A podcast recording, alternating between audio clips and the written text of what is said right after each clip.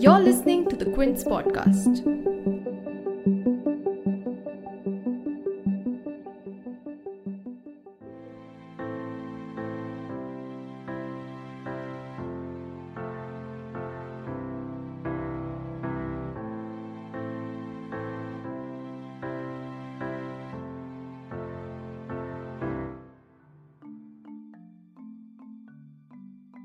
As the de escalation process was reportedly underway, border tensions between India and China spiked after the worst clash in almost five decades in Ladakh's Galwan Valley, which is in the edge of the disputed Aksai Chin area controlled by China but claimed by both countries.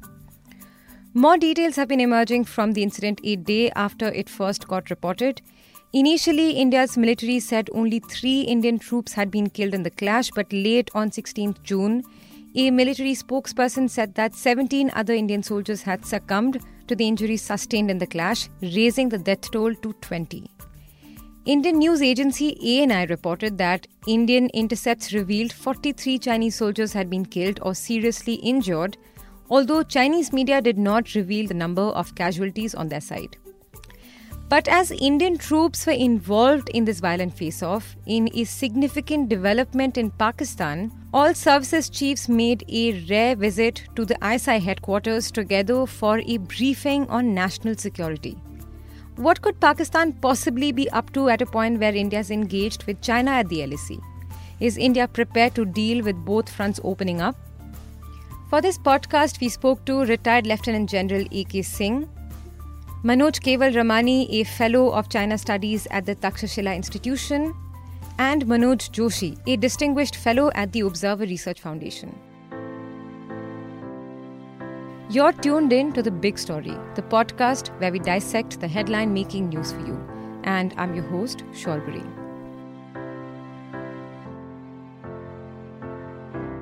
Since the beginning of the standoff around April end and early May, Soldiers have been clashing at the Himalayan border without firearms. The reason both armies patrol without firearms is because of confidence building measures agreed upon by both nations to minimize risks of a flare up. Even in the recent clash, what reports say happened is Indian and PLA soldiers allegedly went at each other with rocks, iron rods, clubs, and fists, and even sticks with barbed wires. Multiple reports indicate that there was a lot of hand to hand combat involved, and some soldiers were pushed off or fell off the cliff into the freezing water of a flowing river. The clash reportedly began after the Chinese troops got ready to withdraw from the border in a phased manner after de escalation talks. The commanding officer of 16 Bihar Regiment had gone to the standoff point with 50 soldiers to check if the Chinese troops had indeed retreated and as the troops proceeded to demolish the illegal Chinese structures on the Indian side of the LAC, the PLA soldiers returned in larger numbers to attack the Indian troops. Perhaps to build a political consensus on the recent developments at the India China border, Prime Minister Narendra Modi has now called for an all party meeting on 19th June. However, in a video message to the nation, he said that although India wants peace, it is capable of giving a befitting reply if provoked. Bharat सांस्कृतिक रूप से एक शांति प्रिय देश है। हमने हमेशा से ही अपने पड़ोसियों के साथ एक कोऑपरेटिव और फ्रेंडली तरीके से मिलकर काम किया है। हमने हमेशा ही ये प्रयास किया है। India is a peace loving country Our history has been peaceful. We have always worked with our neighbors with a friendly and cooperative outlook. We have always ensured that differences don't turn to disputes. We don't provoke anybody. But we don't compromise with India's sovereignty. I want to assure the country that our soldiers' lives will not have gone in vain. For us, the unity and sovereignty of the country is the most important, and nobody can prevent us from protecting India. Let there be no doubts about that. जवानों का बलिदान व्यर्थ नहीं जाएगा हमारे लिए भारत की अखंडता और संप्रभुता सर्वोच्च है और इसकी रक्षा करने से हमें कोई भी रोक नहीं सकता इस बारे में किसी को भी जरा भी भ्रम या संदेह नहीं होना चाहिए But as these events unfolded at the Indo-China border, there have been some notable developments in Pakistan as well. All services chiefs in Pakistan made a visit to the ISI headquarters for what Pakistani media Dawn described as a quote unquote rare briefing on national security. The report said that the services chiefs normally meet at the forum of the Joint Chiefs of Staff Committee and that they had not met since July 2018. But the report also said, and I'm quoting one line, quote, Military leadership expresses satisfaction over the agency's preparedness to counter India's sinister designs. End quote. The ISI has been giving briefings to the political and military leadership in the past few months in any case, but as the report says, quote, these briefings have assumed special significance because they have been taking place amid escalating tensions with arch rival India. End quote. Given that Pakistan and China have long been strategic partners, even as the deaths of the Indian soldiers were reported from the border, Pakistani Foreign Minister Shah Mahmood Qureshi claimed on Pakistani channel Geo News that the responsibility lay squarely with India and that India should not have constructed roads in the region. Retired Lieutenant General A.K. Singh helps us understand the level of cooperation and coordination between these countries that has been developing over the years, starting from Pakistan's nuclear weapons program to protecting Jaish e Mohammed chief Masood Azhar from being listed as a global terrorist. Well, uh, Shorbori, till the end of the Cold War, Pakistan aligned to the USA and the Western Bloc also joining alliances like CENTO and SEATO and in the war on terror. But slowly, Pakistan got disillusioned when the US did not side with it in the Indo Pak disputes and therefore decided to join uh, the anti India China camp. It assured benefits to both. For China, it was a good way to tie down India to the subcontinent and prevent it from becoming a challenger or competitor to China. Hmm. For Pakistan, it brought some immediate benefits, especially in its nuclear program, as also a flow of defense equipment at reasonable rates. Hmm. This Sino Pak nexus has now taken more vigorous shape. Pakistan has leased a port at Gwadar to China in addition to a number of commercial projects to Chinese companies. Bulk of Pakistan's military equipment is ex-China origin on easy terms. The CPEC corridor runs through Gilgit-Baltistan, connecting Karakoram to Gwadar, is one of China's most ambitious Belt and Road initiatives. They have recently announced a most ambitious project to build a dam in Gilgit-Baltistan costing a whopping US dollars 5.8 billion. India has, of course, objected to this illegal activity in an area that India considers its own and which is an illegal occupation of Pakistan and now China's activities. There are other instances of Pak China collusivity where China even went to the extent of blocking a resolution declaring Masood Azhar hmm.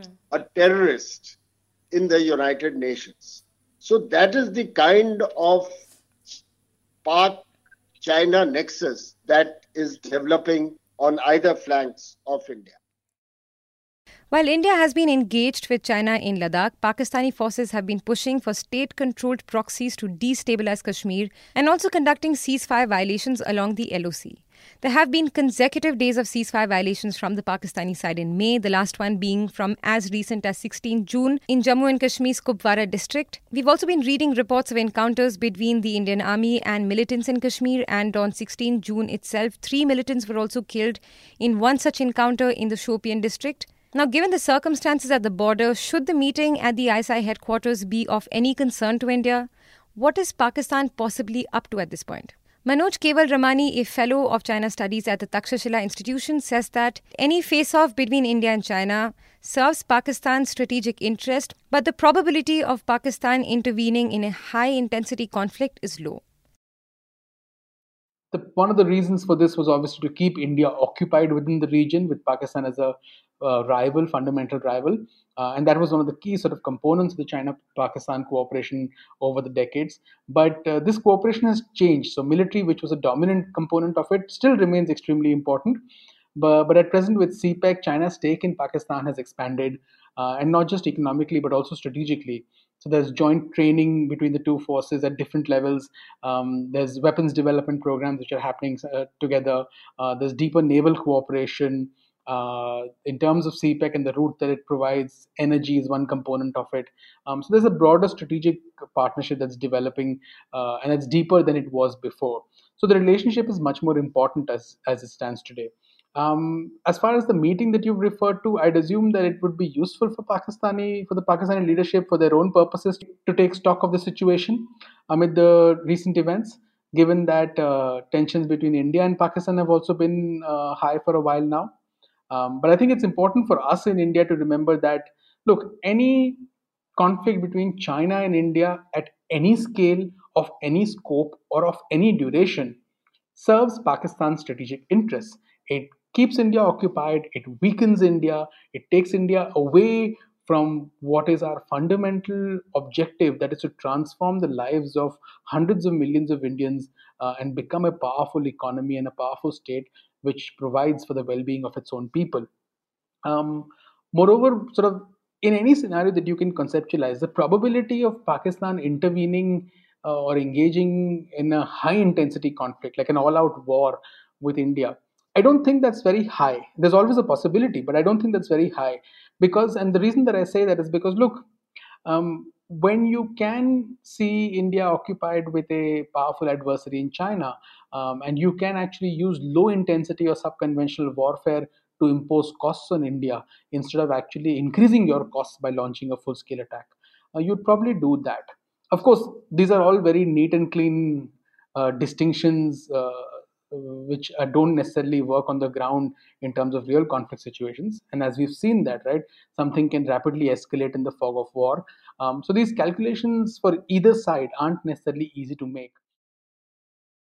I also spoke to Manoj Joshi, a distinguished fellow at the Observer Research Foundation, who said that although Pakistan China nexus is a strong one, currently the cooperation isn't too significant and speaking of destabilizing activities in Kashmir, he said that it's a usual occurrence at this time of the year as the snow melts.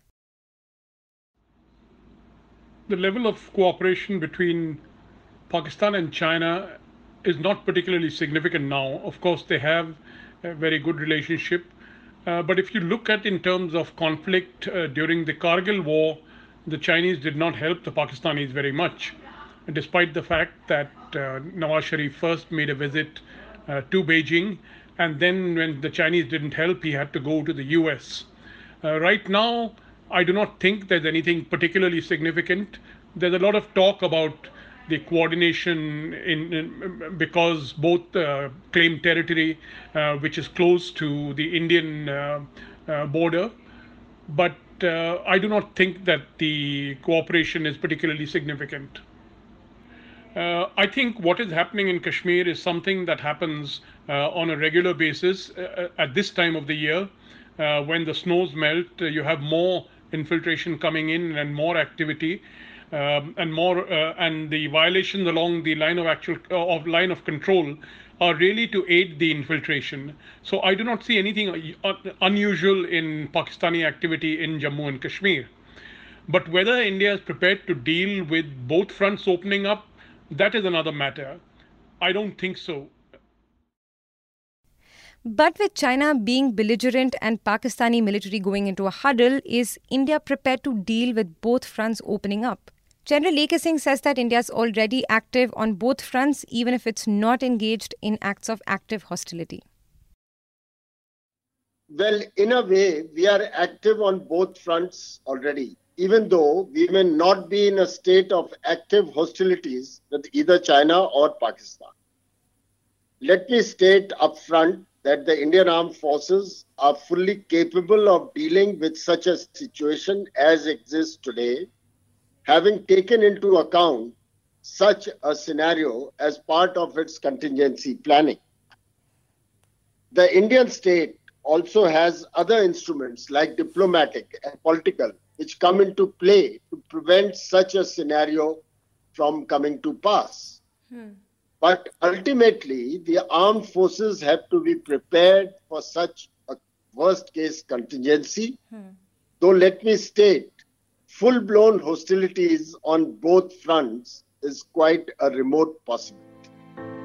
If you like listening to this episode, please subscribe to the Big Story playlist for episodic updates. We're live on Apple, Google Podcast, Spotify, JioSaavn, and most of the other popular podcast streaming platforms. For other podcasts, please log on to the Quint website and check out the podcast section. For any feedback, shoot an email to podcasts at thequint.com.